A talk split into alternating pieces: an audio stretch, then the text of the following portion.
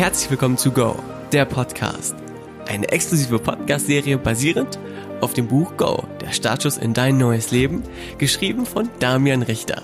Damian der sitzt gerade neben mir und ich freue mich riesig auf diese neue Folge mit dir. Oh ja, ich glaube, hier wird einmal mehr sehr, sehr spannend und äh, gibt wieder tiefe Einblicke, was so passiert, wenn man ein Buch schreibt. Mein Name ist Valentin und ich bin heute hier, um eure Fragen an Damian zu stellen. In den letzten drei Folgen ging es schon um ganz, ganz spannende Inhalte. Zum Beispiel darum, wie man überhaupt ein Buch schreibt. In Folge 1, wie man das Marketing richtig aufstellt und aufzieht, wenn man ein Buch verkaufen will in Folge 2. Und in Folge 3 haben wir darüber gesprochen, wie viel Geld du mit dem Buch Go verdient hast. Heute, Damian, äh, habe ich eine Frage mitgebracht, die weniger oft, aber dafür extrem umfangreich äh, beschrieben wurde. Und zwar, was man macht, wenn etwas extrem anstrengend ist, besonders in Bezug auf das Buchschreiben. Was kann ich tun, wenn äh, ich dort nicht weiterkomme, wenn ich da keine Idee habe, ähm, was oder wovon ich schreiben kann. Und ähm, da einfach die Frage an dich, wie war es für dich? Wie, wie hat sich es für dich angefühlt, äh, dieses Buch zu schreiben? Die, die mich kennen, die wissen, dass ich die Dinge ja beim Namen nenne. Also, ich bin da ganz ehrlich, dieses Buch zu schreiben war scheiße anstrengend. Ich ziehe den Hut vor jedem Autor, der mit Bücherschreiben sein Geld verdient. Ich bin kein Autor. Ich bin keiner, der stundenlang schreibt. Ich will auf die Bühne. Ich will mit Menschen arbeiten. Ich brauche ich brauch die Nähe. Ich brauche blitzende Augen. Ich brauche Energie und Scheinwerfer. Ich brauche gro diese Gruppen, mit denen ich Veränderung herbeiwirke. Und dann saß ich nächtelang in diesem, äh, im Büro am Schreibtisch. Und manchmal ja, wenn da so ein Spruchkalender stand, der musste einfach durch den Raum fliegen. Ich hatte keinen Bock. Und zwischendurch gab es Momente, äh, ich wollte dieses gesamte Projekt einfach hinschmeißen. Ich hatte keinen Bock mehr. Und dann ist es natürlich gut, wenn man ein paar Techniken, Tipps und Tools hat und vor allen Dingen eine große Community, der man vorher gesagt hat, ich schreibe ein Buch. Also wussten wahrscheinlich schon 5000 Menschen, dass ich ein Buch schreibe, weil das haben wir auf der Homepage erzählt und ich habe, habe Insta-Stories gemacht und ich war sozusagen unter kleinem Zugzwang, weil ich ein Commitment abgegeben habe. Und ich habe in meinem Leben etwas sehr früh gesagt. Mein Vater hat immer gesagt, Damien, wenn du jemandem was sagst, musst du dein Wort halten. Und jetzt wusste ich, ich habe gesagt, ich schreibe dieses Buch. Es gab also gar kein Zurück mehr. Und wenn ich dann abends genölt habe, weil ich total müde war und äh, meine Frau angerufen habe, hat sie gesagt, hallo, wer bist du gerade? Bist du ein Energievampir und ein armes Opfer oder schreibst du jetzt endlich dieses Buch zu Ende? Und dann dachte ich so, oh Gott, welchen Samen habe ich eigentlich in meiner Familie, äh, in meiner Partnerschaft gesät, dass mich meine, meine Partnerin jetzt auch noch coacht und mir in den Hintern tritt. Und weißt du, das ist so, ist so, ist so, ist so witzig, weil ich habe mich gefühlt wie die meisten Teilnehmer, die in meinen Workshops sitzen, wenn sie da sitzen und eigentlich sagen, ja, ich komme nicht weiter und oh, ist zu schwierig, ja, ich höre auf. Und ich ihnen dann sage, du hörst nicht auf, du ziehst durch, du machst einfach, go, los, jetzt beweg dich und kreier dein außergewöhnliches Leben. Und ich selber dann an diesem Schreibtisch saß und zwischendurch alles hinschmeißen wollte, weil ich eben kein gelernter Autor bin oder sonst was. Und dann aber doch durchzuziehen und es einfach zu machen einfach weil es ein großes Warum dazu gibt. Das ist dann ein geiles Gefühl, wenn es fertig ist. Warum konkret du das Buch geschrieben hast, darum geht's ja in der nächsten Folge, Folge 5 und auch was Go letztendlich von anderen Persönlichkeitsbüchern unterscheidet. Was mich aber interessiert, du hast ja jetzt gerade schon so zwei, drei Punkte genannt, die greifbar sind in Bezug auf, was kann ich machen, wenn irgendwas wie du sagst, scheiße anstrengend ist, ähm, um trotzdem durchzuziehen. Zum einen hast du gesagt, du hast ein öffentliches Commitment abgegeben, was dich in deiner Ehre gepackt hat, dass du dein Wort hältst vor deiner Community, nicht dein Gesicht verlierst, dass du also auch für die Werte stehst, für die du eintrittst. Mhm. Zum anderen hast du erwähnt, dass äh, deine Frau Sandy äh, dir auch liebevoll auf ihre Art und Weise rückgemeldet hat, dass du gerade nicht in der Energie bist, die äh, für dich typisch ist, dir also da den Spiegel vorgehalten hat, was ich mal als Reflexion, vielleicht Selbstreflexion und natürlich auch Reflexion im Außen werten würde, also sich zu reflektieren. Ähm, bin ich die Person, die ich sein will? Bin ich das, ähm, was ich an meinem Potenzial gerade rausgeben will, ähm, gerade in der Lage auch zu tun oder nicht?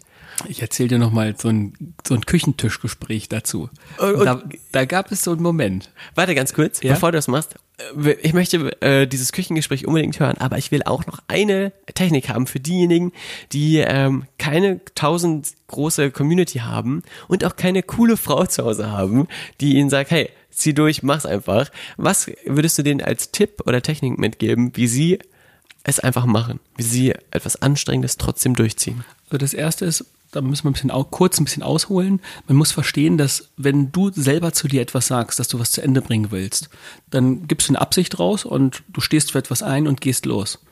Wenn du diese Absicht, ähm, etwas zu Ende zu bringen, unterbrichst und, und sozusagen dich dem Scheitern hingibst und du das ein, zweimal in deinem, deinem Leben machst, also immer wieder sagst, ich mach was und ziehst zurück, ich mach's doch nicht. Mach, fängst was an, ziehst es aber nicht durch. Dann gibt es ein Muster, das nennt sich das Muster des Versagens zu etablieren. Das ist ein ganz undienliches Gewohnheitsmuster. Und wenn das erstmal verankert ist, braucht es wieder eine Coaching-Technik, einen Veränderungsprozess, für den man viel Energie braucht, um da wieder rauszukommen.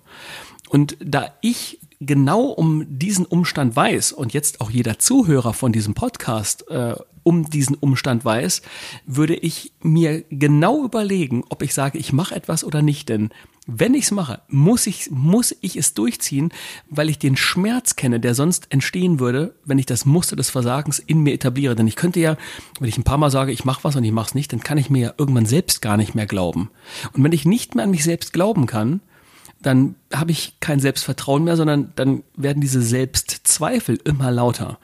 Und wenn die Selbstzweifel da sind, dann fängst du irgendwann gar nicht mehr an, dein Leben zu kreieren, sondern erzählst dir nur noch Geschichten, wie du dein durchschnittliches Leben ertragen kannst. Und das ist gefährlich. Und deswegen habe ich mir ähm, ein Buchcover sozusagen zusammengeklebt und ausgedruckt und mir das an die Wand gehängt. Und das war sozusagen eine Idee von einem fertigen Buch. Und das war sozusagen die Erinnerung. Das ist wie so eine, wie sagt man denn, so eine Erfolgskollage. So ein Vision Board. Da ist dieses Buch und dann habe ich mir vorgestellt, wie es sein wird, wenn ich, wenn, wenn der letzte Aspekt vom Buch fertig wird und ich das allererste Mal dieses Buch in den Händen halten werde. Also ich habe visualisiert und voraus ähm, empfunden, wie es ist, wenn die Druckerei diese Palette bei uns vor die Tür stellt. Und ich weiß noch ganz genau, wie das war. Ich weiß auch noch, wie das war. Ihr, ihr müsst euch das so vorstellen, die Palette wurde geliefert, alle im Büro waren total, äh, total berührt und was macht Damian? Packt die Palette aus, nimmt sich das erste Exemplar und verschenkt das erstmal an ein Pärchen, was gerade vorbeiging, mit einem riesigen Lächeln auf den Lippen. Äh, da hat man einfach sofort wieder gesehen, dass äh, dieses Buch natürlich einen ganz bestimmten Zauber innehält. Ja, das war echt so. Das, äh, vor allen Dingen die Palette stand draußen, es hat angefangen zu regnen und wir mussten es eigentlich schnell reinräumen. Und dann hatte ich dieses erste Buch, ich hatte es kurz in der Hand und auf einmal kommt eine Frau und der Mann, das weiß ich noch, saß im Rollstuhl. Und die stimmt. sind, die sind ja, vorbeigegangen. Stimmt. Und ich habe nur diesen traurigen Blick von ihm gesehen. Und da dachte ich so, der hat es jetzt dringend nötig. Dann bin ich hin an seine Seite, habe ihn eingehalten, die wussten gar nicht, was mit ihnen geschah. Und dann habe ich gesagt, ich sag, das hier, möge eine Inspiration sein, die Ihnen ein Lächeln ins Gesicht zaubert. Ich sage, ich wünsche Ihnen ganz viele magische Klickmomente und Aha's, wenn Sie das Buch lesen und wenn Sie mögen, dann können Sie irgendwann in der Zukunft hier vorbeikommen, klingeln und dann kriegen Sie einen Kaffee von mir und erzählen mir, wie ist das Buch gewesen. Bislang war er noch nicht da, aber das ist ja jetzt auch erst eine Woche her. Ja, genau. Das ist auch, finde ich, äh, ein besonderer Moment. Äh, viele Autoren würden sich, glaube ich, das erste Buch, die erste Ausgabe, die sie in den Händen halten, einrahmen oder äh, hinter Glas stellen. Ja. Du, man sieht einfach, dass du das für die Menschen geschrieben hast. Du nimmst es und verschenkst es. Ja, Sandy hat auch gesagt, ey, sag mal, ist das dein Ernst? Das erste Buch, was du in der Hand hast, das verschenkst du und, und nicht ich kriege das? Ich sag, ja, der war gerade da, der brauchte noch viel dringender Hilfe als wir beide. Jetzt hast du äh, eine Technik gesagt, die Collage äh, zu machen oder ein Vision Board sich zu nehmen, um diesen mentalen Anker zu haben. Dass man hat ja auch viel mit dem Warum zu tun. Warum mache ich etwas? Äh, darum geht es dann ja auch in Folge 5. Mhm. Jetzt zurück zu dem Küchengespräch, was du eben angedeutet hast, wo ich dich kurz unterbrochen so, habe. Ja.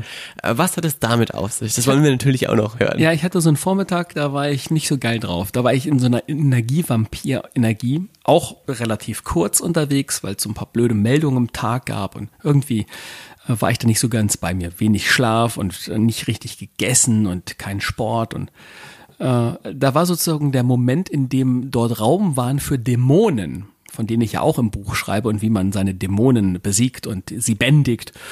ähm, da hatte ich so einen Moment und dann habe ich wieder rumgenörgelt, weil es anstrengend ist und ich keinen Bock habe zu schreiben. Und dann sagte Sandy so, Damian, ist das jetzt dein Scheiß Ernst? Und das sagt die tatsächlich so. Also dann sagt sie, ist das dein Scheiß Ernst? Ich sag, was meinst denn du jetzt? Sagte, du stehst auf der Bühne vor 2000 Menschen und sagst denen, wenn sie etwas anfangen, dann sollen sie gefälligst auch durchziehen. Und du zweifelst jetzt, ob du das zu Ende machst? Sagst du, das bist doch gerade nicht du dann merkte ich so, wie sie mich gepackt hat. Und ich dachte, oh, ja, du hast recht, aber das konnte ich ihr nicht gleich direkt sagen, dass sie recht hat, sondern dann habe ich erst ein bisschen rumgezickt und dann habe ich meine Dämonen gebändigt und dann habe ich sie in den Arm genommen, ihr den Kuss gegeben und gesagt, danke für dich in meinem Leben. Das ist die Magie eines sehr bestärkenden Umfeldes.